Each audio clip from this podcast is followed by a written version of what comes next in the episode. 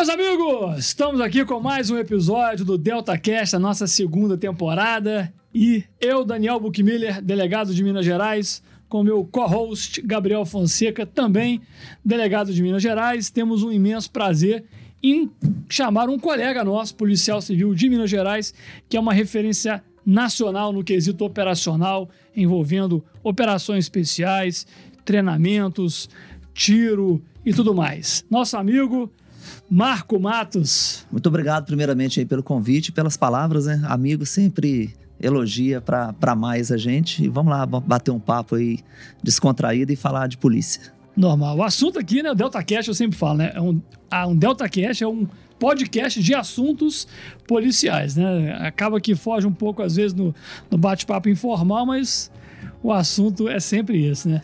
É isso aí, Daniel. E aí, como sempre, a nossa pauta é aquela, né? Nós vamos perguntar pro Marco aqui por que, que ele quis entrar na polícia. Eu acho que é, é, é, é interessante trazer isso para o nosso público. Por, por, por, que da escolha, né? O que, que motivou essa escolha, a carreira policial? Por onde que já passou aí na carreira policial? E, obviamente, casos casos, casos que prisões, é o, exatamente, operações, que é o que a galera curte. E aí também trazer aí a questão do core, né? O Marco teve à frente aí dessa questão da criação do core, do curso aqui, falar um pouquinho dessa dinâmica do curso, né? Tem algumas coisas que a gente estava conversando aqui antes aqui que eu também nem sabia. E eu vou é. aprender aqui hoje também. E foi um marco na Polícia Civil, né? Exato. É uma, uma, uma, questão que o delegado, a equipe de ponta, quando ela sabe que a polícia tem uma equipe de elite que pode ir na frente para resguardar a segurança de todos, é muito bom, né? Cara, é, traz. A gente entra em qualquer lugar. Traz uma tranquilidade assim, lugar, não tem... enorme pra gente. Mas é isso, então vamos começar. Palavra, Sem chorumelos. Grande Marquinho. Palavra Marco. Começar aí. Por que da escolha da carreira policial? Então, eu desde que eu me entenda, que eu me entendo por gente, eu convivo com, com a Polícia Civil aqui de Minas, né? É, meu pai é policial, meu pai é delegado geral, aposentado. Ele foi chefe do DOSP durante muito tempo, foi chefe da divisão de sequestro durante muitos anos, naquele, naquela década de 90, onde o sequestro eclodiu no Brasil. Daqui a pouco a gente vai falar um pouquinho de casos de sequestro e a gente fala mais um pouco da, dessa evolução, desse, desse histórico do sequestro, né? E eu sempre via meu pai é, fazendo cursos operacionais, ministrando aulas, viajando, trabalhando e resgatando reféns e troca de tiro. E eu, eu sempre me vi envolvido é, de uma forma ou de outra com a polícia. Então eu sempre estava dentro do DOS em churrasco, sempre estava dentro do DOS acompanhando o trabalho dos colegas, daqueles colegas daquela época áurea da polícia. E eu sempre falei, desde, desde que eu me entendo, entendo por gente, né? Eu falava na, na escola que eu seria policial. Em 1997 eu prestei o concurso, passei em 1997, o mesmo ano que meu pai foi baleado. É, então, assim, para minha família na época, principalmente minha mãe, que ainda era, era viva, minha mãe faleceu em 2004, um pouco tempo depois, mas para ela foi um desespero, né? Meu pai foi baleado em janeiro e em março eu passei no concurso. Ele ainda estava no hospital, ele tinha acabado de sair do CTI, ele ficou no CTI por volta de 62 dias, mais ou menos, Caraca. entre a vida e a morte. Ele tomou cinco tiros de fuzil AK-47 lá perto de lá perto de Caçapava, lá em São Paulo, né? Em Taubaté, não foi? Em Taubaté. Ele me contou esse caso ali. na Cadepol. Eu pois lembro é. disso. É, num pagamento de resgate, ele é, o carro dele foi emboscado, ele trocou tiro com os, com os sequestradores, um dos sequestradores foi atingido, mas conseguiu fugir, é, e ele tomou esses cinco tiros de AK-47 pelo corpo, ah, é, foi resgatado, chegou até o hospital, já quase que, que morto, ele chegou com um choque hipovolêmico, perdeu muito sangue, Sim. e aí os médicos, a minha mãe foi para lá, os médicos falaram com ela, melhor você se vocês tiverem condição, transporta ele lá para BH para ele morrer perto de vocês, porque não tem mais nada para a gente fazer. A gente Putz, já operou, nossa. não tem melhora nenhuma e tal, e ele veio para cá. Aí chegando aqui, ele ficou mais ou menos aí 60 dias na CTI do, do Ipseng, e depois desse tempo ele, ele abriu o olho, conseguiu voltar e primeiro se recuperou na cama, depois na cadeira de rodas, depois no andador, depois na muleta, e hoje ele está plenamente aí, hoje que eu falo de um tempinho para cá, ele está plenamente recuperado e foi a, a, nessa mesma época que eu prestei o concurso, em 1997. Sua mãe desesperou, né? Desesperou, porque com meu pai no, no hospital e eu acabando de entrar para a polícia. Por muito menos meus pais desesperaram. Exatamente. E aí eu entrei pra polícia, fui trabalhar na, na antiga 11ª Delegacia Distrital, aqui na área da Savassi, com o doutor Antônio Carlos Faria e uma equipe fantástica que tinha lá na época. É, fiquei lá durante um ano e meio, mais ou menos. O doutor Antônio Carlos Faria assumiu a, a antiga Superintendência Metropolitana, que hoje não existe mais. É, aí depois eu tive a oportunidade de ir pro DOESP, em 98, mais ou menos, final de 98 eu fui pro DOESP e permaneci lá durante esses, esses 25 anos de polícia, mais ou menos aí 23 anos, 22 anos, trabalhando no Departamento Estadual de Operações Especiais. A nata, né? O DOS pegava as, investigações mais pesadas, difíceis, né? Então, é, o principal do DOSP é, é a abnegação dos policiais que, que a gente tem lá. O DOSP nunca teve uma estrutura diferente de nenhum outro setor da polícia. É, deixo claro aqui também que eu estou falando por mim, não estou falando pela, pela Polícia Civil, né? Tô falando por mim, Marco. É, mas a gente, lá no DOSP, a gente nunca teve uma estrutura melhor, muito pelo contrário. Mas a abnegação dos policiais que trabalham lá, e não tô falando que outros lugares não são assim, porque hoje a gente tá na, numa era de mimimi, que você fala É, uma coisa, com certeza, fudeu, né? Ah, é. então, não, e o se, pessoal, eu sou- se você é bom, então eu não sou. Porra, não, tô, não e é o pessoal isso. interpreta de um Do jeito, que né? quer e... É, mas quando eu falo nata, é muito por isso mesmo que você falou, né? A galera que trabalha com investigações mais pesadas, não que as outras não conseguiriam, mas é uma divisão interna nossa. Exatamente. A gente tem normal, uma resolução. divisão normal, né? Dizendo qual a investigação que vai pro DOSP, qual que vai, né? Então. Por exemplo, se a gente for pegar uma, no DOS uma investigação complexa de fraudes, a gente vai demorar a andar. Mas se cair na fraudes, pode ser uma coisa tão simples, simples que os caras estão mexendo ali Exato. todo dia. De- crimes contra o patrimônio, o DEPATRE, né? Um roubo, alguma, alguma instituição. Pô, o DEPATRE já sabe, né? É, como que, como que anda com o inquérito policial ali melhor que outros setores, porque só está sempre mexendo com isso. é igual no Mas- tribunal. Tem, tem Normal, vara de tóxicos, normal. tem Sim. vara de família. Não, É. Gente, especialização é coisa da vida. É normal. Exato. Tem Em- que ter. Em qualquer campo. Exato. Né? E na polícia, mais ainda. Sim. né? mais ainda. Então, assim, é, é, eu não, não, não me importo em falar que somos a nata, assim, porque É, falo bem do lugar. Né? A gente tem Sim. que se É. autovalorizar.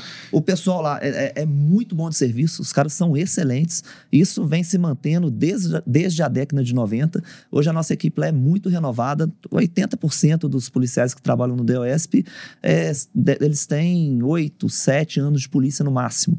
Então é uma equipe nova. Os, no- os chefes de equipe, os subinspetores, eles são policiais tarimbados, policiais antigos, né? Então essa, essa fusão aí da, é, dos antigos com essa é, com os policiais mais novos funcionou assim de forma perfeita lá no DOSP e, os resultados lá a gente consegue manter assim em altíssimo nível. né? Essa semana mesmo a gente teve duas situações de extorsões mediante sequestro aqui no estado.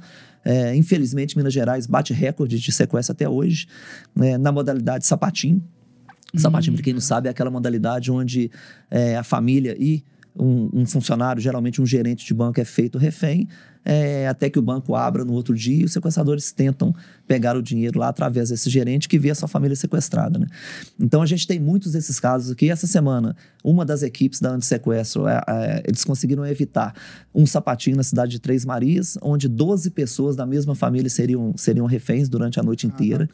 É, os pais do gerente são são, já são é, é, pessoas de idade, o pai dele tem 80 anos de idade, a mãe dele quase isso. Ele, os sequestradores já tinham entrado para dentro da casa deles e já tinham feito o pai, o pai refém, inclusive com o uso de violência contra esse senhor, é, quando a equipe Muita chegou. covardia, muita né? covardia. É um dos crimes. A gente não consegue quantificar, né? A gente não consegue colocar na balança que crime que é pior, porque qualquer crime que um indivíduo sofra, é para ele é ruim ali. Mas o sequestro, ele atinge de forma psicológica, atinge patrimônio, ele atinge. É, é um, é um crime que deixa, deixa rastros aí psicológicos no, pro resto da vida da pessoa. né? Interessante o que o Barleta, né? O Gustavo Barleta, um, participou, quem não assistiu, assista o episódio do Gustavo Barleta, ele falou que quando criminosos entram na sua casa, você vê a sua intimidade violada e tem famílias que não querem nem voltar para casa. Exatamente. É o seu lugar de maior É. intimidade, é o seu sofá. É o seu ponto seguro ali, né? Exatamente. Que acabou, né? E que acabou. E esse crime né? ocorre lá, E né? ele ocorre dentro da casa, né? E fica dentro da casa. Geralmente, o modus operandi, modus operandi é esse. É, eles chegam dentro da casa do, do gerente no final da tarde, permanece com a família ali a noite inteira, de madrugada. Quando está amanhecendo, eles saem com a família, ficam com o gerente e a hora que é o horário é, é, bancário, o horário normal de abrir o banco, para não chamar a atenção, por isso sapatinho, né, aquela gíria que os caras usam, é, que fazem o crime sem chamar a atenção. O gerente entra dentro do banco normalmente, abre o cofre e acaba pegando o dinheiro para pagar o preço do resgate, coisa que aqui em Minas a gente vem conseguindo combater, prendendo os sequestradores e fazendo com que esse resgate não seja pago, quando a antissequestro ela é devidamente acionada. É, então a gente tem muitos casos aqui de sequestro ainda, apesar da, das apurações aí baterem na casa dos 100%, mas é, infelizmente a nossa legislação é fraca, né? É. É, o índice de reincidência aí, é, a gente sabe disso, no nosso meio a gente sabe muito bem disso, e na prática é muito alta. Raramente você prende um cara que nunca foi preso, Raramente, raramente, né? A gente prende é um, um tipo do crime do cara que já que já que cometeu tá alguns outros É, crimes exato. ou alguns outros sequestros, né? Exato. É, infelizmente, é, de 2018, é, você estava falando da, da recriação do, do DOSP, né?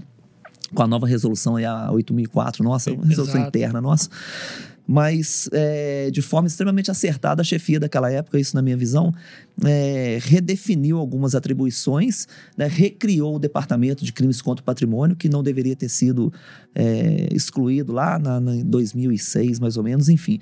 É, recriando a delegacia de roubo a banco, a gente tem que ter referências, né? Sim. Chega um camarada aqui de outro estado, ah, tô com um, um caso de roubo a banco lá no meu estado que tá batendo aqui em Minas. Onde que a delegacia de roubo a banco? Pô, não tinha.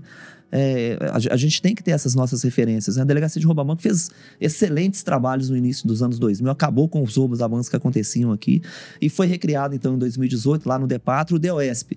A gente reformulou ele completamente, criando duas delegacias de crime de combate ao crime organizado e recriando então a antissequestro. A antissequestro ela foi ex- extinta em 2006 e de 2006 a 2018 não tinha uma delegacia especializada para combater o sequestro aqui em Minas. Porque ficou uma ideia falsa que o sequestro acabou no Brasil, mas o sequestro que diminuiu assim bastante é o, é o sequestro clássico. É aquele onde se pega o filho de um empresário, um empresário leva para o cativeiro, cativeiro. abre-se uma negociação e ali demora uma semana, 10 dias, 15 dias. Já tive op- oportunidade de trabalhar em sequestro que demorou 45 dias de cativeiro, né? É E tem até um. No YouTube, tem uma. Não sei, acho que uma reportagem, um documentário sobre o aumento do sequestro no Brasil, década de 90, que você falou. Isso. Chama, acho que é DAS, antissequestro.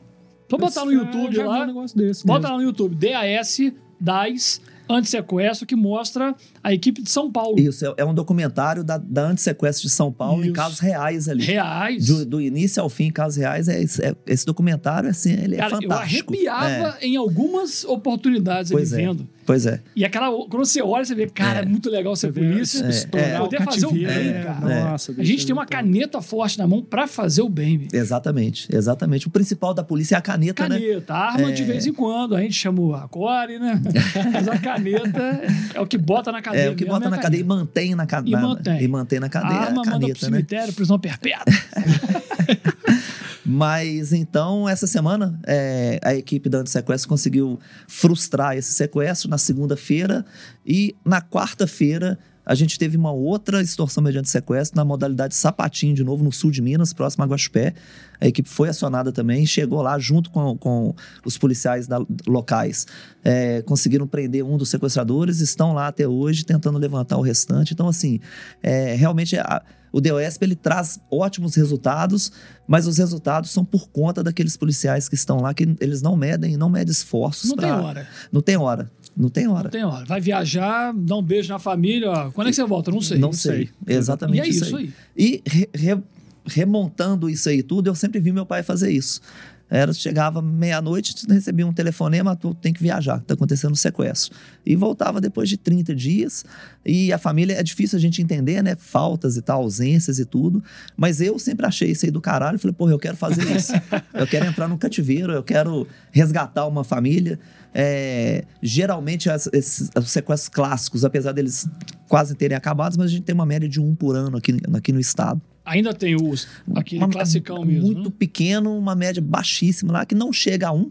É uma conta matemática é um aí, mas realmente ele quase que acabou. Os caras migraram para outros tipos de crimes que É. eles viram também que eles nunca tiveram oportunidade de, de, de saírem exitosos aqui em Minas Gerais nos sequestros clássicos, né? Todos os sequestros aqui. conseguem. E outros crimes, os caras conseguem um dinheiro mais fácil e tal. O sequestro é um crime que tem que ter um- um- o sequestrador, se ele, não- se, ele for, se ele for um sequestrador de ocasião, é, é mais. Você vai chegar nele mais rápido. O cara vai cometer vários erros ali que você chega. Uma nele. logística, né? cara? Envolver muitas Agora, pessoas. quando o cara é um, crime- um criminoso organizado, envolve muita pessoa, tem que envolver armamento, É. ele envolve vários cativeiros. São cativeiros que não podem ser chamados, não pode chamar atenção, enfim, ele tem que ter uma estrutura por trás dele ali, né? E essa Mas- estrutura consome dinheiro. Consome dinheiro dele, consome dinheiro e Exatamente. consome cabeça também. né? Exatamente. Mas geralmente acontece em cidades do interior e quando a gente chega com a vítima resgatada em casa, a cidade para. É uma festa, né? Uma multidão ali esperando. Aí eu vou tocar no assunto que É. eu tenho que chamar o seu pai aqui, Pra Dr. falar. Elson Matos, que eu lembro quando eu acabei a Cadepol, a gente ganhou uma apostila. A apostila que ele criou chamada Virei Delegado. E Amigo, agora? E É. agora? E agora? É. Rapaz, eu li isso aí sem É sacanagem, muito bacana, umas cinco né? vezes. É uma parte prática ali É. que ninguém te dá no, depois, depois que você passa no concurso. Vou te né? falar que foi a melhor apostila da Foi a melhor apostila da que eu tenho até é hoje. prática. É prática. Eu eu vou pensar, eu, a teoria eu sei, eu tô É, aqui, eu é, entrei nesse É, negócio. passei no concurso difícil, Então, eu assim, sei. Direito, a- eu E sei. outra, você vai entrar pra Eu- gerir uma equipe que já tá lá há mó tempão, É. você nunca foi policial, né? É, Então, tem toda aquela crítica né? que envolve É. o cargo. Uma coisa que mexeu muito comigo, eu acho que eu nunca contei isso aqui. Cheguei pra trabalhar, primeiro dia na delegacia, um policial, pô, que tinha idade pra ser meu pai, entendeu? Tempo de polícia pra ser meu pai, não é idade Idade. pessoa, não, é tempo de polícia pra ser meu pai. Levantou e falou, doutor, bom dia, não sei o quê. Cara, aquilo eu falei, caralho, fudeu. Tem uma Porque responsabilidade. a né? responsabilidade eu é sou enorme, responsável. né? Você entendeu? É o que o seu pai fala na apostila. Ele fala, toca disso, né? E a Cadepol, cara, assim, sem. de- não é questão de demérito, nada disso. Mas eu acho que a gente tem que levar a questão prática para aqueles alunos que estão entrando. É, eu tive aulas boas, outras nem tanto, outras que não deveria ter tido, mas fazer o quê, né? A gente tá sempre em evolução. Mas voltando ao assunto, eu, o seu pai, participou do resgate da Paula Zamboni. que Foi um caso Em emblemático aqui em? Minas Gerais, em Além Paraíba. Eu sou de lá. Falei com você que É. eu quase fui testemunha desse sequestro. E eu lembro muito, cara, da Paula chegando em Além Paraíba. Parou a cidade, né? Parou a cidade. multidão esperando, Ela né? entrando de carro, cara, na, na Na- antiga na- veraneio, da do PC, DOESP, é. do. Cara, eu pulando em frente do carro. vestida cara, com a camisa, né? Todo mundo, É. cara. Cara, Cidade que pa- na bacana. frente, ela morava do lado da casa do meu avô, que já faleceu, era a mesma calçada. Não. Bicho, ali tava entupido de gente. É isso aí, essa Mas é festa. emocionante, né? Não, cara, eu tô até arrepiado. É. arrepiei. É, por- porque o É sequestro é, um muito crime, é um crime que causa uma comoção, não só na família ali, mas é uma comoção de. Numa cidade do interior, quando ficam sabendo, é uma comoção da cidade inteira. Olha, Pareba tem né? 30 mil habitantes, cara. Pois é. É uma cidade pequena de As de pessoas param para fazer oração na frente da casa para ajudar a família. As pessoas Isso. tentam ajudar de tudo quanto é forma e tal. Então traz uma comoção social muito grande, né? E isso aí eu garanto que não tem uma satisfação pessoal melhor e maior para nós que somos policiais do que a gente conseguir do nada, a gente parte do nada, né? É, e conseguir chegar num cativeiro, entrar dentro de um cativeiro, resgatar essa, essa, esse refém e levar ele para os braços da família, não tem, não tem emoção maior. A hora que a gente de dentro do cativeiro liga para a família, fala aqui com fulano. É assim, é é primeiro que um- foda. sai um peso das suas costas enorme, porque a gente tem uma responsabilidade enorme. Tem. É, o que o marginal, o que o vagabundo ali fizer com a vítima, quem tá fazendo é ele. Ele que tá se responsabilizando por isso. Mas você também entra nessa comoção que você acaba convivendo com a família ali o Sim. tempo todo. Então você vê sofrimento de pai, sofrimento de mãe. E, e realmente é, é, pô, é muito ruim a hora que chega as provas de vida, então, pô, aí acaba com a família, né? Mas elas são necessárias pra gente ver se a gente, essa família ainda tá negociando realmente com a, a vida do seu, do seu ente ali, né? Então chegam provas de vidas e as pessoas desabam, porque é, geralmente o cativeiro é um lugar, é um, um lugar pequenininho, a pessoa geralmente está acorrentada, está fazendo suas necessidades ali na calça mesmo e Pior que a cadeia, pô, né? é pior, Não, um muito. milhão de vezes pior que a cadeia, né? Tá doido. É, e sendo ameaçado. Então os caras mandam as provas de vida com fuzil batendo na pessoa, apontando fuzil pra cara da pessoa, não vai pagar, não. É, esse, é, esse dinheiro que você tem guardado não vale a vida aqui da sua filha. Se coloque no, no lugar do. A gente Ah, como você vende pai. tudo, pô, cara. você- aí, e- e muitas louco. das vezes o- o- a- essas pessoas têm esse patrimônio para pagar. Tem o dinheiro para pagar, mas o pagamento de resgate não quer dizer entrega do refém com vida. Exatamente, tem isso. Aí as pessoas começam a tentar negociar sozinho, sozinhas, passam um, dois, três dias, não acionam a polícia por medo, por que os sequestradores pedem para não acionar, percebem que não vão conseguir resolver isso sozinho, depois quando nos aciona a gente já perdeu um tempo importante aí, né? E a gente fala, a a aqui no Brasil não tem uma legislação que impeça de pagar resgate, outras legis- legislações aí no mundo, é, é, a família é impedida de pagar o resgate quando acontece esses casos de extorsões mediante sequestro. Então a família pode pagar no momento que quiser, né? Mas a nossa orientação é que não faça isso, porque não quer dizer que pagando esse refém vai ser liberado. Muito- algumas das vezes já aconteceu do- da, do- da pessoa pagar, o sequestrador perceber que pagou muito rápido e pedir mais. Falar, não, agora eu quero o dobro disso aí. Cara, E aí sim eu vou liberar sua, sua, sua filha. Ou recebe esse dinheiro, realmente libera a vítima, seis meses depois, segue essa, essa mesma pessoa, outra pessoa da família ali rapidinho, sequência de novo. liga só pra família, ó, vou sequestrar de novo. Eu vi que ela entrou no carro placa tal, foi na faculdade tal, namorada dela tá no carro tal, eu vou sequestrar de novo, eu quero tanto. Então a pessoa acaba virando vítima, refém desses sequestradores é o resto da vida, né? Então o pagamento de resgate é, é a pior opção que pode acontecer num, Sem contar desse. que esse é um tipo de crime que não pode dar certo. Não pode. O vagabundo não pode ter aquela sensação de que ele ganhou. Ele não pode Ele que entrar na zona de conforto Exato. achando que sempre que ele for cometer um roubo ou um sequestro ou um outro tipo de crime, ele vai ganhar. Ele vai ganhar. No caso do sequestro, então, a gente, sempre, a gente trabalhou sempre aqui com essa filosofia. Ó, O cara não pode ganhar, porque se ele ganhar, ele vai cometer de novo, e de novo, e Vai. de novo. E cresce, né? E cresce. Ganha, Então, moral, ganha moral. O do lado vai ver, ó, tá dando certo. tá dando certo, vamos cometer também. É. Né? Então tem que bater, a gente tem que bater pesado em cima desse tipo de crime, mas infelizmente o sapatinho vem, ele, ele está numa crescente aí, mas a gente está tá batendo em cima e eles não estão tendo êxito, a equipe não, não para. É, o DOS lá realmente é, é, é muito bom na, no que faz. As- O, o crime organizado, as delegacias de crime organizado do departamento também são excelentes. Os caras são muito bons de serviço também. A maior apreensão de cocaína da história da Polícia Civil foi feita por uma equipe lá há pouco tempo atrás, uma tonelada e 250 mais ou menos, entre pasta base e cocaína. Foi um golpe assim, financeiro é, enorme para essa, pra essa quadrilha. Muito bom, né? Uma- um, um serviço assim de nove meses de investigação é muito bacana, né? Sair do nada também, em nove meses você investigando, conseguir chegar em, em grandes traficantes, conseguir aprender essa quantidade enorme de droga, pedir o sequestro de inúmeros bens, é, 35 carros, é, de, a, maioria deles aí de luxo apreendidos, imóveis de luxo Acho que sequestrados. quem fez essa. Quem tava com essa operação era a equipe do doutor João Francisco. João Francisco. Isso. Eu lembro do segundo nome do Francisco, do, É. José Francisco, não, é João Francisco. Era o delegado João Francisco, o subinspetor Tafarel, que é uma lenda na polícia. É. Me deu Profe- aula. Tive com ele É, agora, recente, na, na agência de Um inteligência. dos carros lá. dessa, dessa operação aí caiu semana passada na delegacia. Foi, foi, o pessoal tava na rua, né, fazendo serviço normal, viu o carro, achou Consultou. estranho e tal, não sei o que, deu uma consultada. Eu Impedido. falei, cara, tava com impedimento, vamos abordar. Era uma Range Rover, Isso. uma Range Rover branca. É, isso aí. Aí fizeram, chamaram o cara, "Não, comprei esse carro não sei aonde e tal, não sei o que, meu irmão. Já era, perdeu. Aí fizemos uma apreensão, comunicamos lá o pessoal da, do DOS e tal, já tá, Pois tá é, removido. tem, tem alguns é carros deixar na os rua caras assim. pobres, né? Exatamente, eu ia falar ex- exatamente isso- agora. Não adianta só prender no tráfico nesse Não, caso. você tem que dar o golpe Você tem, que, financeiro. você tem que quebrar a perna financeira da, da quadrilha. É. O cara pode. Esses caras muito organizados, eles vão voltar, né? Mas você tem que pelo menos atrasar aí um, dois, três, quatro anos aí, porque quando ele voltar, você prende de novo. Mas é, não tem outro caminho hoje desse tipo de crime a não ser essa, a- a- bater na lavagem de dinheiro, né? É o que o Jonas falou aqui, exata- né? o Jonas- exatamente. tocar nesse ponto. A gente tava comentando aqui no início, né? Que o, que o Marco viu aí o, o episódio, ouviu, Sim. né? O episódio do Jonas. Quem não teve oportunidade, volta aí alguns episódios. Que vale a pena. E vale a pena, porque ele fala isso, cara. Ele traz o exemplo dele. Eu falo assim, ele até fala assim, não, Gabriel, quando a gente tava lá investigando, investigando tráfico de drogas, aí você dá entrevista, ah, aprendi não sei quanta quantidade de droga, são três traficantes presos É. e tal.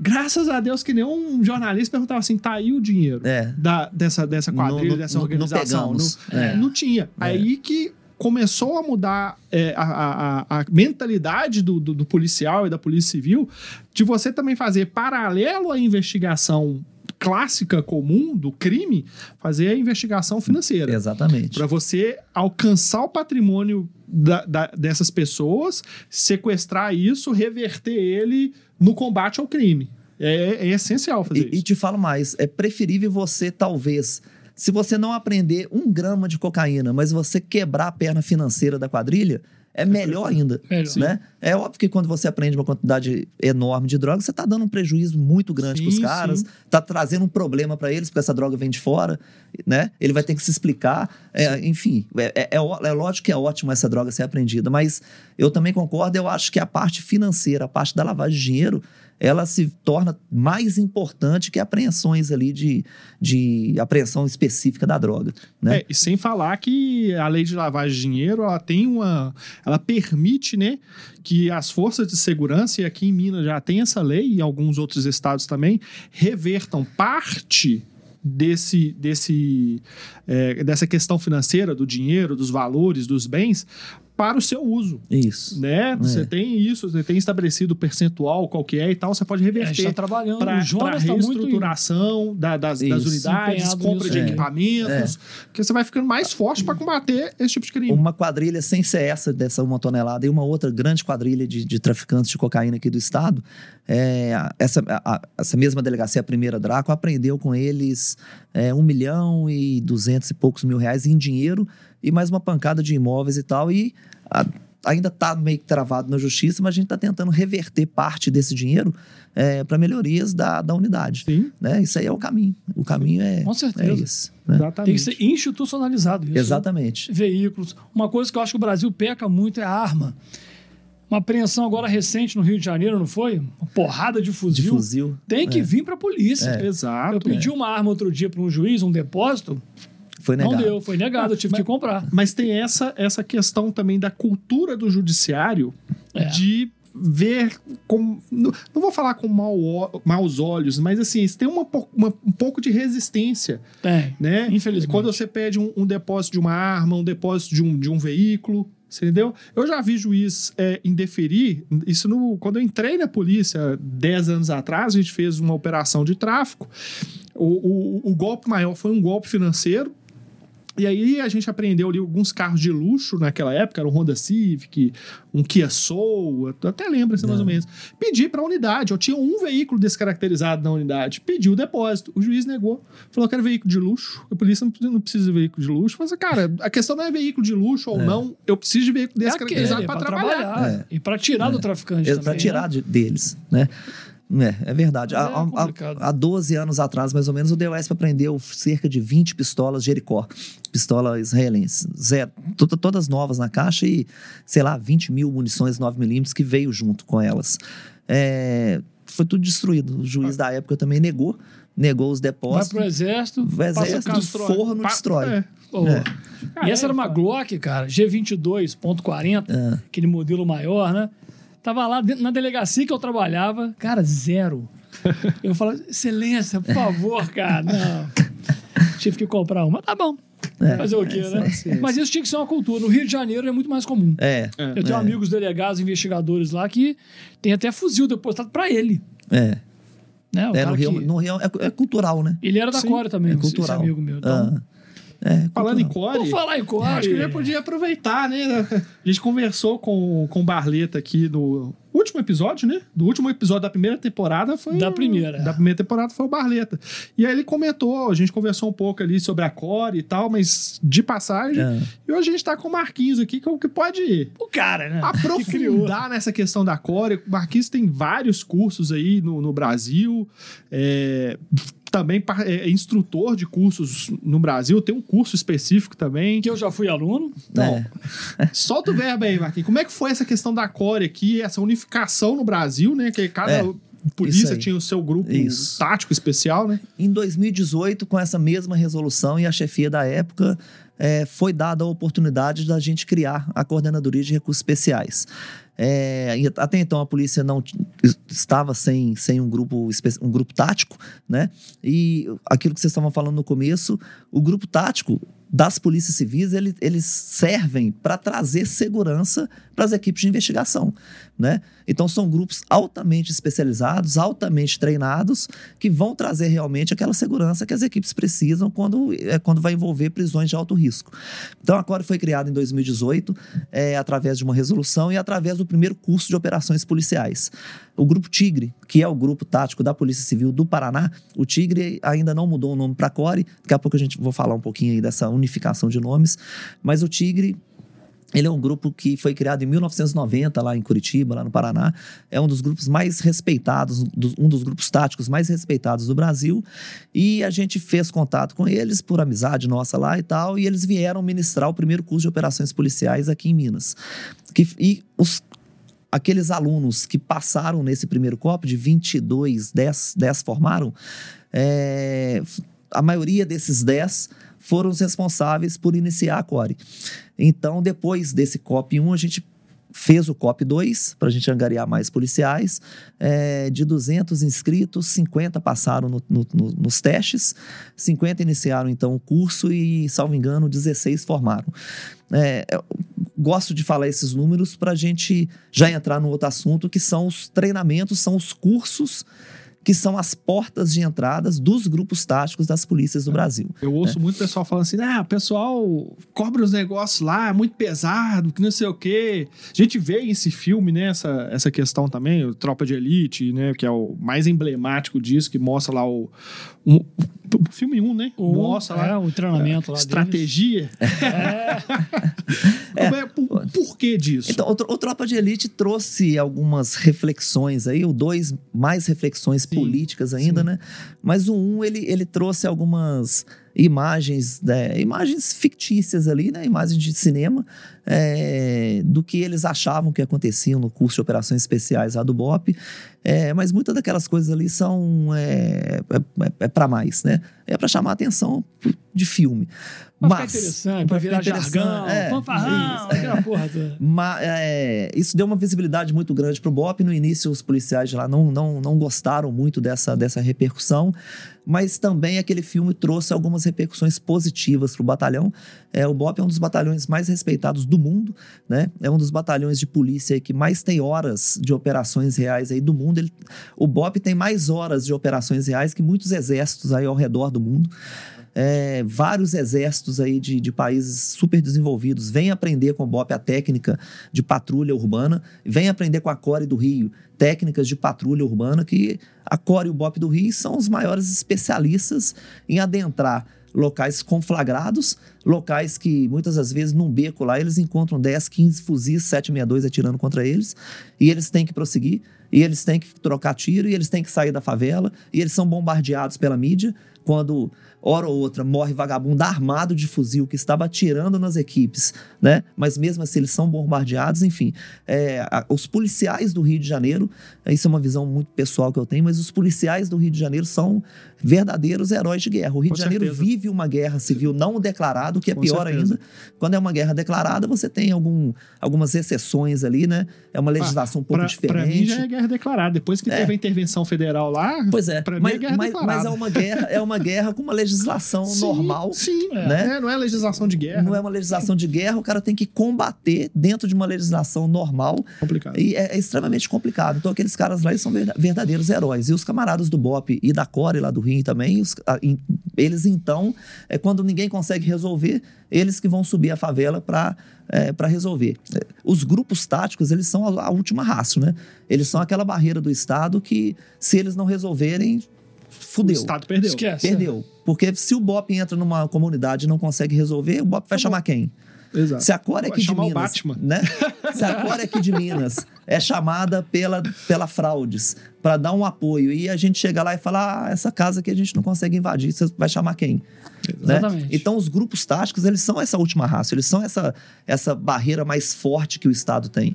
É, e por conta disso, as portas de entradas, que são os cursos, que aqueles que formam nesses cursos ganham o direito de trabalhar nessas unidades, eles são cursos extremamente difíceis. E eles são difíceis porque não é para qualquer um. Exato. Por que, que ele não é para qualquer um? Primeiro, tem pessoas que não têm essa, essa vontade. Tenho colegas policiais civis que são excelentes investigadores, dificilmente alguém vai chegar perto deles como bons investigadores, como os ca- caras que não medem esforço, que vira noite, vira tarde, vira dia, final de semana para prender o indivíduo. É, extremamente corajosos, entram em qualquer lugar e prendem, mas os caras, é, eles querem investigar, eles não querem ser parte de um, de um time tático. Outras pessoas tentam, mas percebem que não é para eles. O cara vai lá tentar.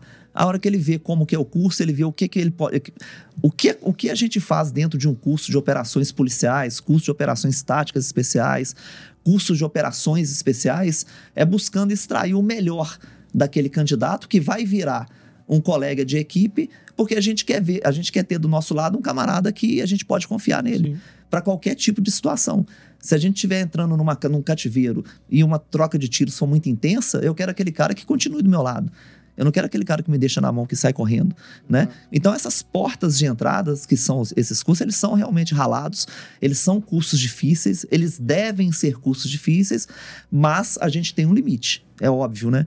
É óbvio que é, quando aparecem algumas coisas aí na mídia, quando aparece, a gente assiste algumas cenas é, de filmes e tal, é, a, a gente vê algumas coisas exageradas no, no- no filme Tropa de Elite, por exemplo. Não estou defendendo que tem que ser dessa forma, mas o que eu defendo é que o curso tem que ser altamente qualificado tecnicamente.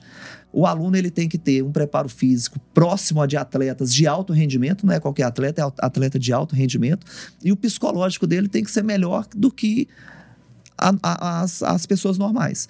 Porque a gente enfrenta situações que pessoas normais não enfrentariam, nós policiais. Sim. Se a gente agora escutar barulho de tiro aqui, aqui embaixo na porta desse, desse prédio, a gente vai descer lá para ver o que está acontecendo, para ir atrás do camarada, para dar tiro nele ou para prender ele.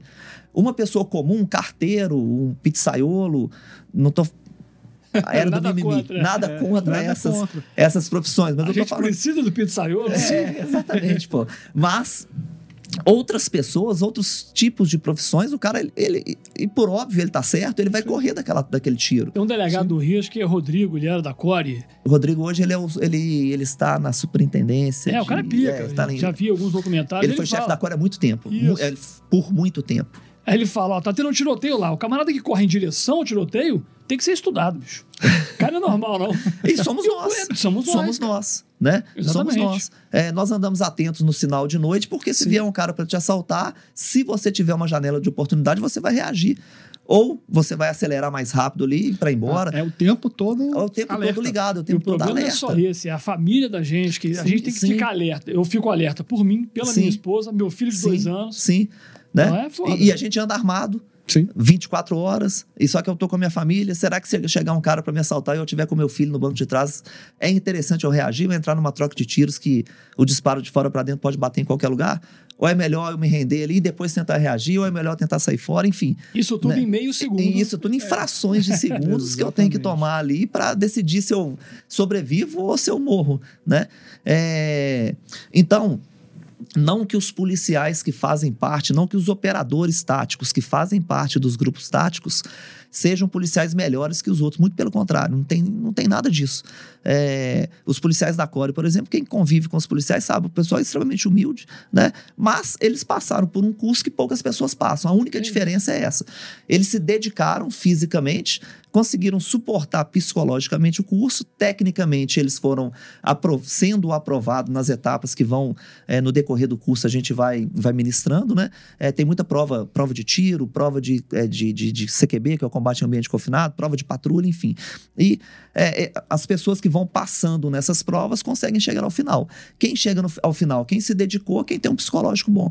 Pode ser qualquer um, pode, se o cara se dedicar, sim. Mas é para qualquer um, nem tudo é para todos. Todo mundo consegue ser um Ronaldo Fenômeno, Não né? dá. Não dá. Todo, todo menino, pelo menos na nossa época, né? Hoje acho que mudou um pouquinho, mas todo menino queria ser jogador de futebol. Na nossa Né? época era o Romário, né? Queria É. o Romário. E a gente jogava bola na rua e tal. Hoje a gente não, não, não vê isso, né? Quase não vê. É, mas é, uma criança queria ser um, um jogador de futebol. Mas Sim. todo mundo vai conseguir ser um jogador de futebol? É claro Vai. que não. Né? Todo mundo vai conseguir trabalhar num grupo de elite? Não, não vai conseguir. Então nem tudo é para todos. É porque o cara é ruim? Não. É talvez porque, primeiro, ele não queira, segundo, aquilo pode não ser para ele, terceiro. Muitas das vezes o cara não forma num curso de operações especiais ou curso de operações policiais, qualquer coisa que envolva as operações especiais, é, por, por estar num momento ruim. É, por estar no momento que a cabeça dele não está lá dentro do curso. A gente teve um colega que no segundo COP nosso, da Core, é, no terceiro dia ele saiu porque ele estava com um filho recém-nascido em casa. Ele não conseguia se desligar. E aí, psicologicamente, normal, ele se abalou, foi embora. No outro Sim. ano, ele voltou, o filhinho dele já estava com um ano e pouquinho, ele voltou e formou. Então, isso é normal de, do, do, momento do camarada ali no curso não conseguir formar também. É muito de momento. Ele pode se machucar. A gente tem alguns S's, né, que o camarada tem que manter. Um dele é a saúde. Se ele perder a saúde durante é, o curso, se aconteceu, se ele destroncar o pé, se ele machucar o pé, se ele machucar a mão, ele não vai conseguir se manter lá no curso. Então, são várias, vários fatores que mantêm um, um, um aluno no curso para ele chegar ao final e ser brevetado né, e ser o que a gente denomina de cursado. É, então, esses cursos, eles sim, eles devem ser ralados, eles, eles são cursos, não são cursos ordinários.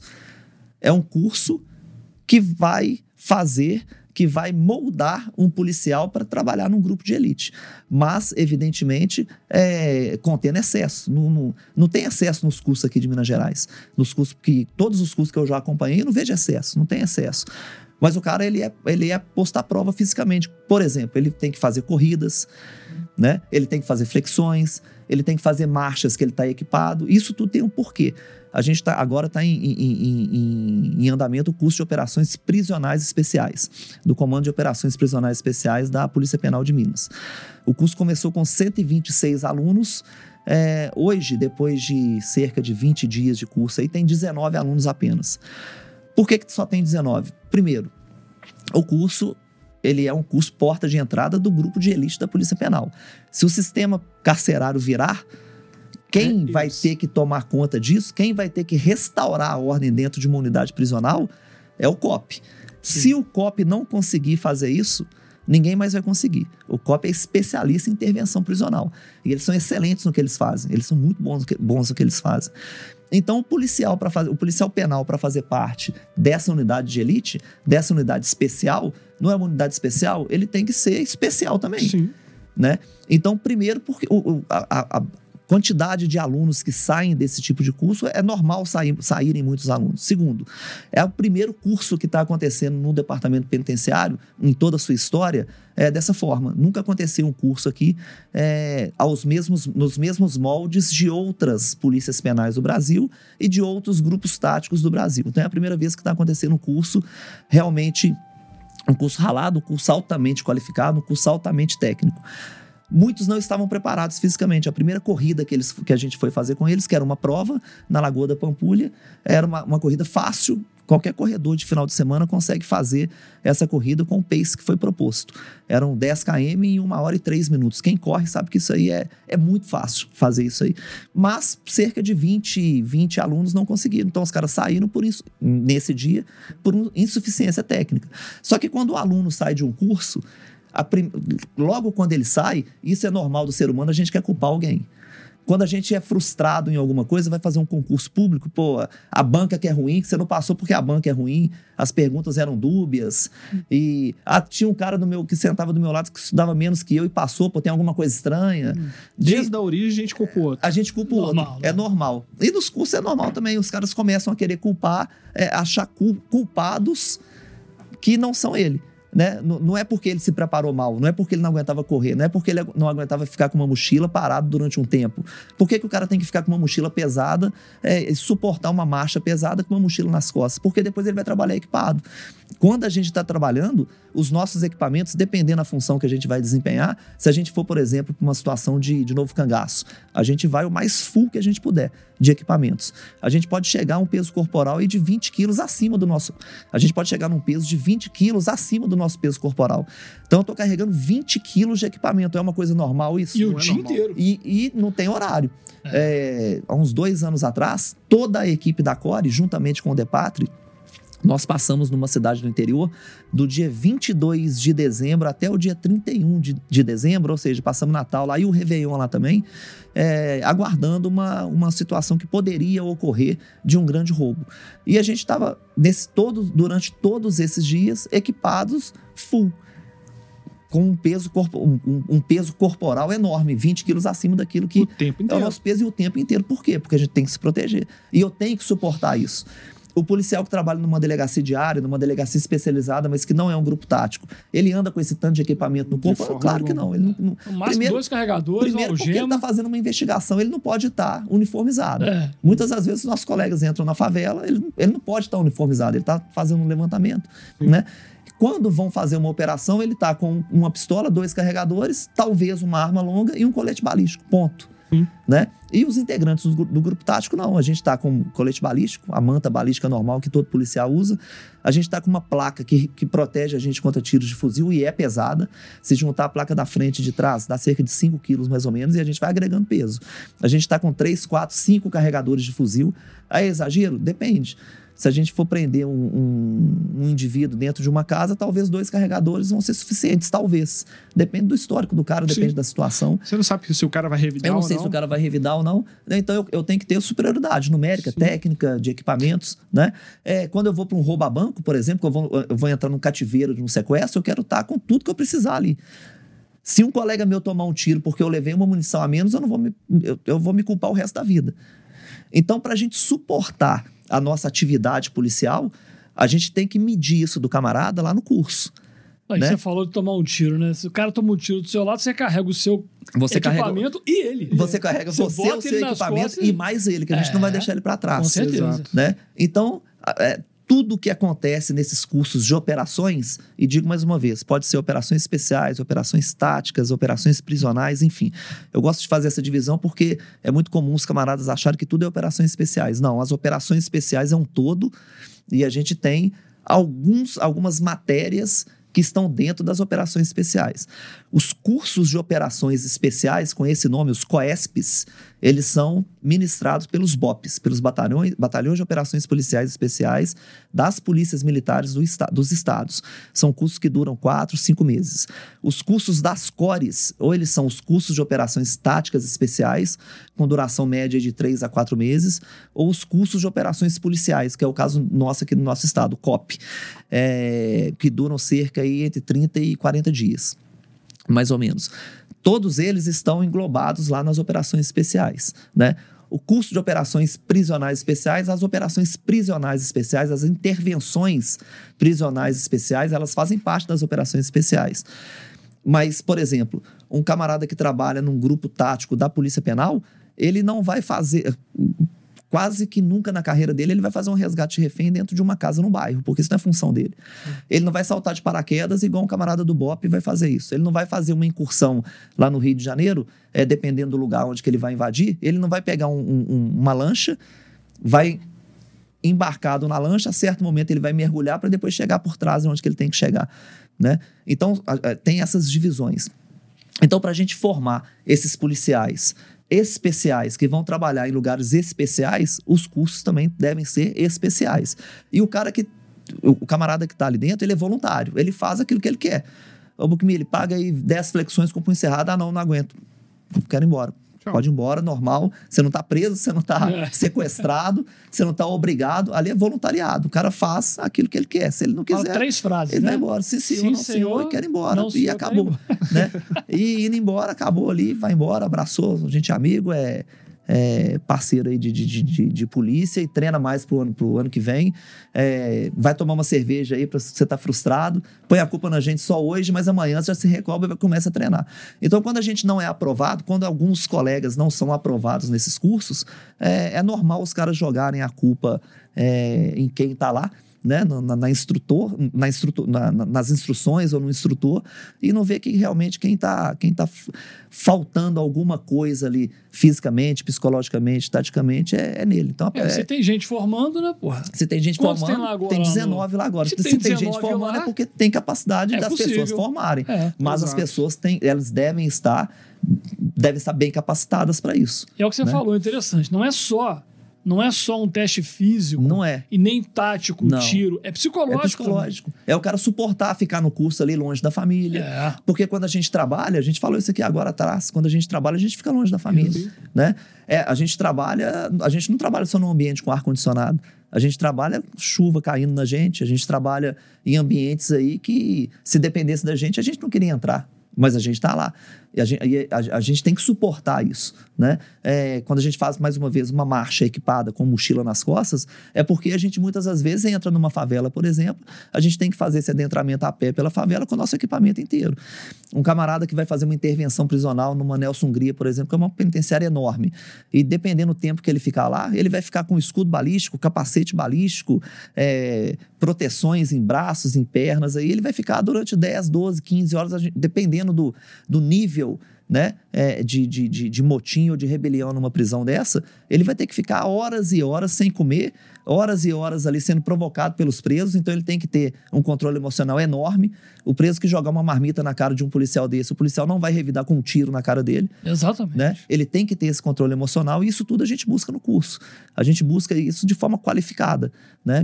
Nos, eh, nos cursos que são essas portas de entrada dos grupos especiais, a gente busca qualificar os melhores policiais taticamente falando, estou falando taticamente, né, é, das, das instituições. Então, é isso que acontece nos, nos cursos e ele é cercado por uma, uma, uma mística, né? E realmente tem que ser, não, não, é uma coisa aberta, não é uma coisa que tem que ser televisionada. É, quem quiser conhecer um curso de operações especiais, operações policiais, operações táticas especiais, que faça inscrição. Inscreva lá, lá para ver o que, que acontece. O que, que até acontece. quando aguenta, né? É. Exatamente. Não, e agora a gente vê, né? Vários várias operações que vocês fazem. Teve uma que passou no Fantástico. Você estava naquela do Estava. campo de futebol? Estava. A gente prendeu foi... um traficante lá. Foi um serviço da primeira Draco, da primeira Delegacia de Repressão às Ações Criminosas. Às, é, primeira Delegacia de Repressão às Organizações Criminosas. É, é um traficante que mora lá ainda. É, ele já está na rua. E Impressionante ele, isso, né? ele tem um time de futebol e o time de futebol dele é um time que, que sempre ganha campeonatos, tá? um time bem estruturado. E ele já estava com mandado de prisão em aberto, a investigação já estava desenrolando aí por quase 12 meses e tal, e a operação desencadeou naquele dia em que ele era o lateral do time e a Core, é, através de toda essa investigação bem qualificada, bem feita aí da Draco, né, do DOSP, a Core foi lá e conseguiu prender ele, foi matéria, matéria de fantástico. É, os, assim como eu estava falando dos investigadores, da, das equipes, né? não só dos investigadores, mas da equipe, das equipes da antissequestro, do crime organizado, a, os integrantes da Core, eles são extremamente assim, abnegados. É, a Core é muito acionada aqui em Minas Gerais, a gente tem uma média de acionamento aí, é, o que é uma coisa muito alta para quem não conhece, fala, ah, isso é pouco, mas comparado ao restante do Brasil. E quando a gente vai ver o que, que é o trabalho, a gente a, a, a, a, equipe da Core ela é acionada aí cerca de três vezes por semana, o que é muito. Vamos supor que é uma operação segunda-feira. As operações, os briefings, geralmente são quatro e meia da manhã. Então, para estar tá quatro e meia da manhã lá, os operadores da Core chegam lá na Core duas horas da manhã, juntar equipamento, fazer o seu último planejamento ali. Quando é BH, né? Quando é BH. E vai para operação. Aí depois, na quarta-feira, é acionado numa região metropolitana no mesmo horário. Aí quando é sexta-feira é acionado no interior. Aí vai para o interior um dia antes, né? Para fazer o briefing lá na madrugada, para fazer a operação, depois vir, vir embora. Cara, então, três por semana é muita é coisa. É muita coisa. É muito. E é uma equipe, equipe é por semana, Isso né? É, Cada semana na, é uma... na, na, verdade, é, as equipes trabalham full lá, né? Entendi. E aí, quando tem as operações, a gente, a gente vai mesclando, mas é uma equipe pequena ainda. Ainda é uma equipe pequena, a gente está para fazer mais é, o COP 4, para a gente ver se a gente consegue crescer um pouco a equipe lá. Você era um inspetor da COG? Sim. É, aí o Rogério Greco assumiu a Sejusp, ele me chamou para para auxiliá-lo lá nas capacitações, nas capacitações continuadas do Departamento Penitenciário, principalmente das forças de segurança, mas principalmente do DEPEN e da SUAS, que são socioeducativos, né? Aqui em Minas Gerais a gente sabe que o secretário de Segurança é, tem debaixo dele apenas a Polícia Penal e o socioeducativo, a Polícia Militar e a Polícia Civil são autônomas em suas estruturas. Muita gente de fora não entende como que isso funciona, né? Mas 90% dos cursos que a gente desenvolve lá na Sejusp são cursos voltados para a Polícia Penal e Socioeducativo. De maio a dezembro de 2021, nós treinamos é, em, em cursos operacionais 3 mil policiais penais. É, é, um número assim, extremamente expressivo. Como é, nunca antes. Né? Como nunca antes Tô tinha acontecido. pô. O Greco, eu sou É, fã dele. É. Desde a época que eu estudava. estudava. Daí falando trabalhar aqui, com né? ele é, é bom pra caramba, Não, né? é- Porque é um cara que dá carta Realmente. branca, é um cara que é, tem aquela liderança nata ali. A equipe da Sejusp é, porra, a equipe é, é- é muito boa. É, todas as áreas da Sejusp ele funcionam, são interligadas para trabalhar. Então a gente, no ano passado, a gente fez esse trabalho aí, que a gente conseguiu treinar 3 mil policiais penais. Então ele me chamou pra gente conseguir levar mais qualidade, né? É, em projetos de cursos para, para, para esses policiais penais e agentes socioeducativos e outras forças também. Os nossos cursos, eles abrangem também os policiais civis, policiais militares, mas as academias da Polícia Militar e da Polícia Civil são extremamente estruturadas e não precisam de, de, de auxílio. Mas uma vez ou outra, a gente, quando são cursos que, que raramente vão, vão acontecer de novo no ano, a gente abre vagas para as outras forças, fazendo a, a integração também. Então, eu, eu, eu estou lá com ele no gabinete dele, como, como chefe lá da unidade de treinamentos do gabinete da, da Sejusp. Estamos fazendo esse trabalho, esse trabalho lá na Secretaria Bom de demais. Justiça. Uma e dúvida aqui que, que me veio aqui agora, que o nosso ouvinte, né? E o, o assistente que a gente brinca aqui, ele pode estar perguntando sobre essa questão dos cursos, né? Voltando um pouquinho. O único requisito, vamos colocar assim, é ser policial. Posso ser homem, pode ser mulher, eu posso fazer o curso sendo Sim. aprovado. Sim, alguns estados eles abrem por carreiras. Ah, no, no grupo está precisando de 10 investigadores.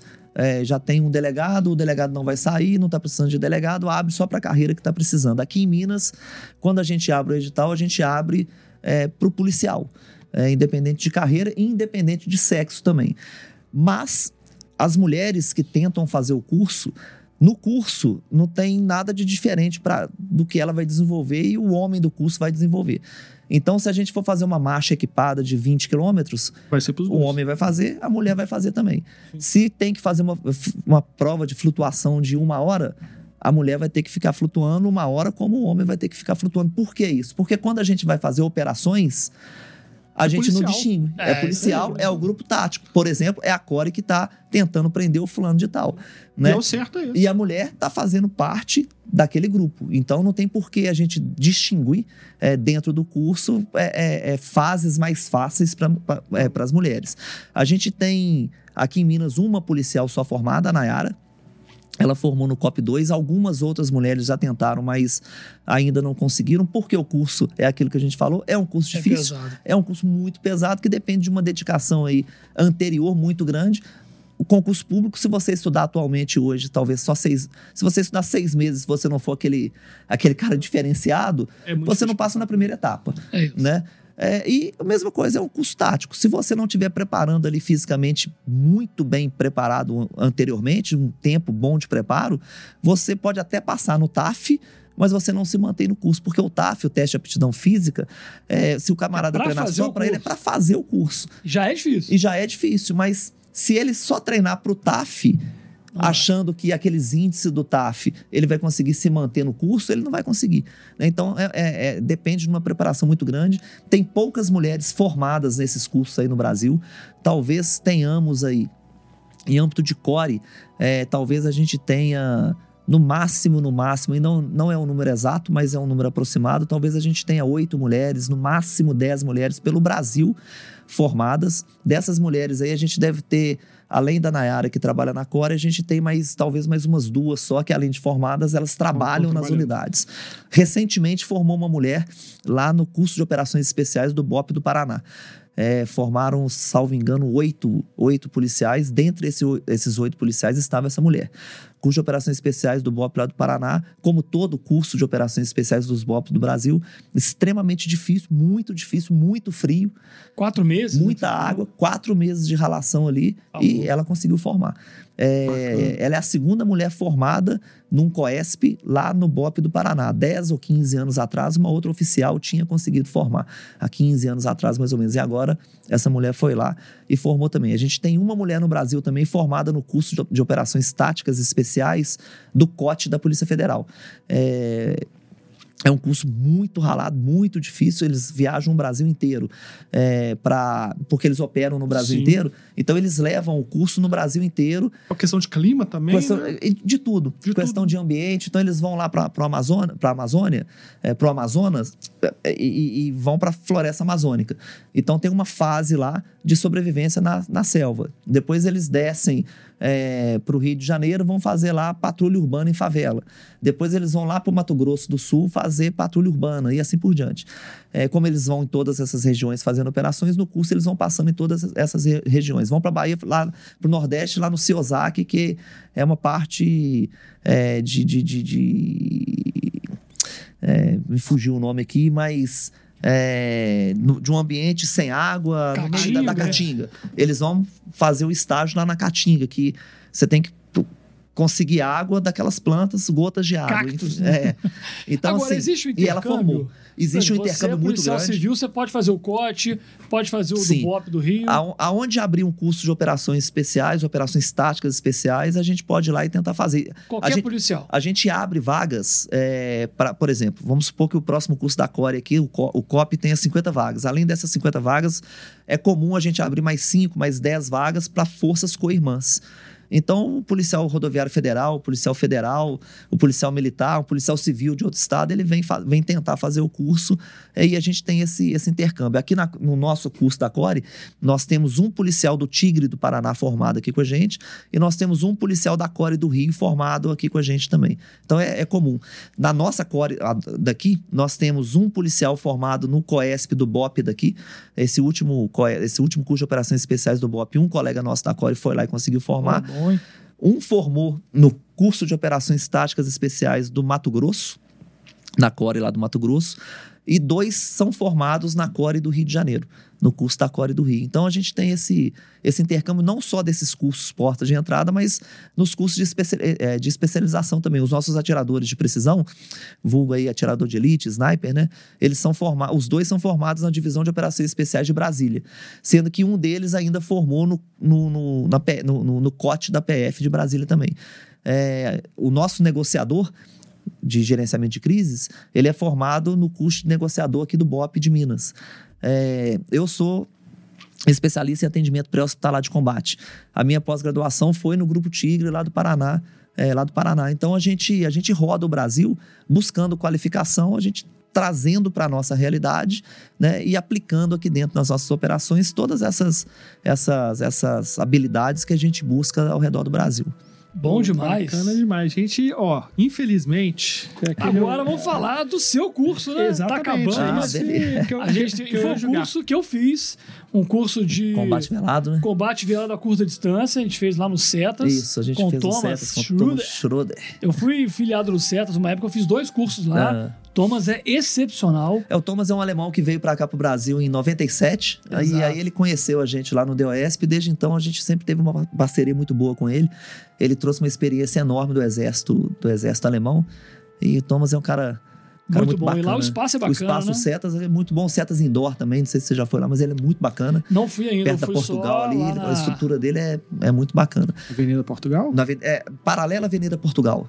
Cara, Ele- pertinho de mim. Pois é. Hein? Vai lá conhecer porque vale a pena. É um dos melhores clubes de tiro que a gente tem aqui em Minas, um dos melhores. E Ah, como bacana. que é o seu curso? Fala um pouquinho E- dele aí, faz a propaganda, o merchan. Há um ano mais galera. ou menos aí, um ano e dois meses atrás, eu criei a MMT, Marco Matos Training.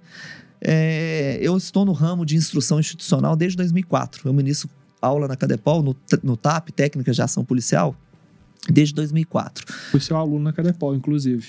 Ah, é, é muito aluno, gente É. bacana. A minha turma foi, foi você e o Jonas. Jo, Jonatas, Ah, Jonatas. o Jonathan, trabalha que hoje está lá na Tá na fraude. Era tá na Meus você foram e ele. Tafarel e Silas. Tafarel e Silas. Bom bacana. demais. Foi bacana demais. Espero que tenha sido bom. Mente aí. Show de bola. Foi ótimo. Ótimo. Mas aí muito- muitos ex-alunos de Acadepol ou alunos desses cursos que a gente tem regulares lá na Acadepol sempre pediram, pô, a gente tinha que, você podia ter curso- um curso particular, que no curso particular a gente consegue angariar, a gente consegue fazer algumas coisas assim a mais do que institucionalmente a gente consegue, não porque a instituição não quer, mas porque por conta de, de, de, de- investimento mesmo. Por exemplo, meu curso de combate velado, num dia, é, quem vai fazer o curso efetua 150 disparos.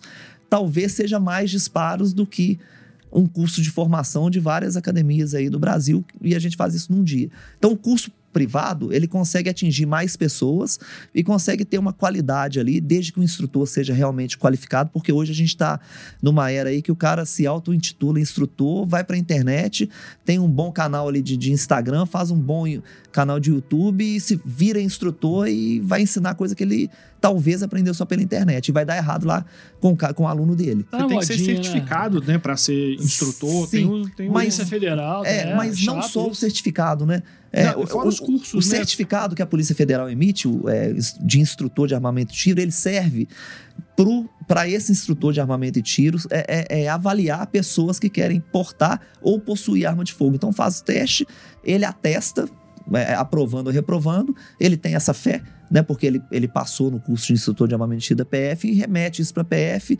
Ah, nessa fase aqui o camarada passou. Aí a PF emite ou não é, o porte ou a posse é, daquele camarada. Mas isso aí é muito pouco para o cara ser um instrutor, ser um instrutor aí de, de tiro tático, né? É, talvez o principal, talvez não, o principal é ele ter, ele manter um tripé. O camarada que vai dar um curso de tiro tático, ele tem que ser da área, ele tem que ser da nossa área, área, área do tiro tático ali, não é do tiro. Então ele tem que ter, ele tem que ter feito muitos cursos, ele tem que ter, tem que ele tem que se qualificar periodicamente, então ele tem que ter essa bagagem de curso, tem que ser um camarada que buscou muito conhecimento. Ele tem que aplicar esses cursos na realidade para ele ver se funciona, porque não adianta nada eu treinar com o GEL da Espanha, né, um grupo antiterrorista lá da, da antiterrorismo lá da Espanha, e vim aqui dar essa mesma aula que eu tive lá, mas, porra, mas será que isso funciona pra outra gente? Realidade, é uma outra realidade. Será que a patrulha que o BOP e a Core do Rio fazem lá nas, nas favelas, a gente consegue aplicar 100% aqui? Será que a técnica de tomada de ambiente, de, de, de, de, combate em ambiente confinado dos SEALs, que são os maiores do mundo, principalmente nessa matéria. Será que 100% da técnica deles é aplicada aqui?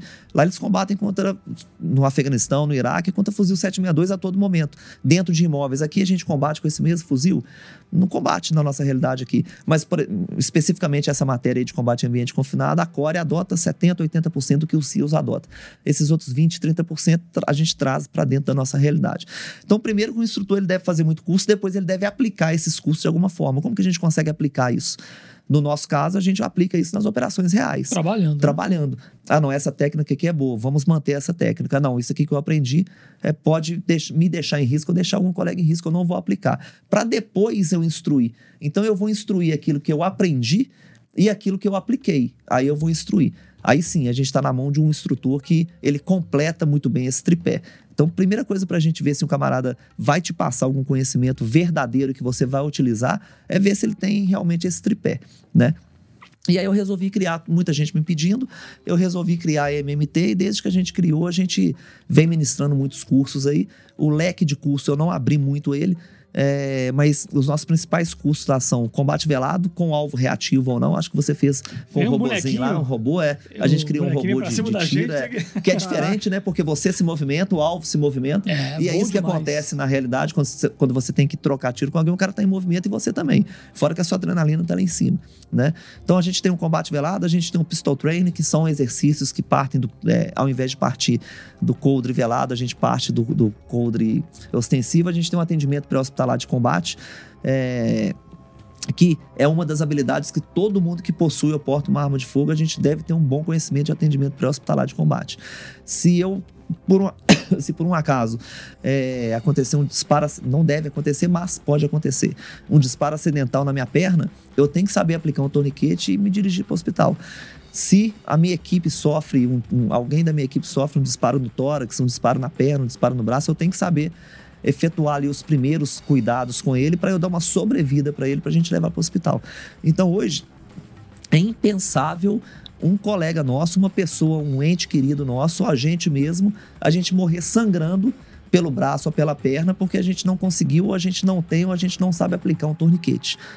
Então, o atendimento pré-hospitalar de combate, o atendimento pré-hospitalar tático, ele é uma das principais habilidades que a gente deve ter. E a gente tem alguns, é, alguns cursos dentro do, do APH de combate, dentro da MMT, e a gente ministra, ministra cursos tanto aqui em BH, quanto no interior, quanto em outros estados.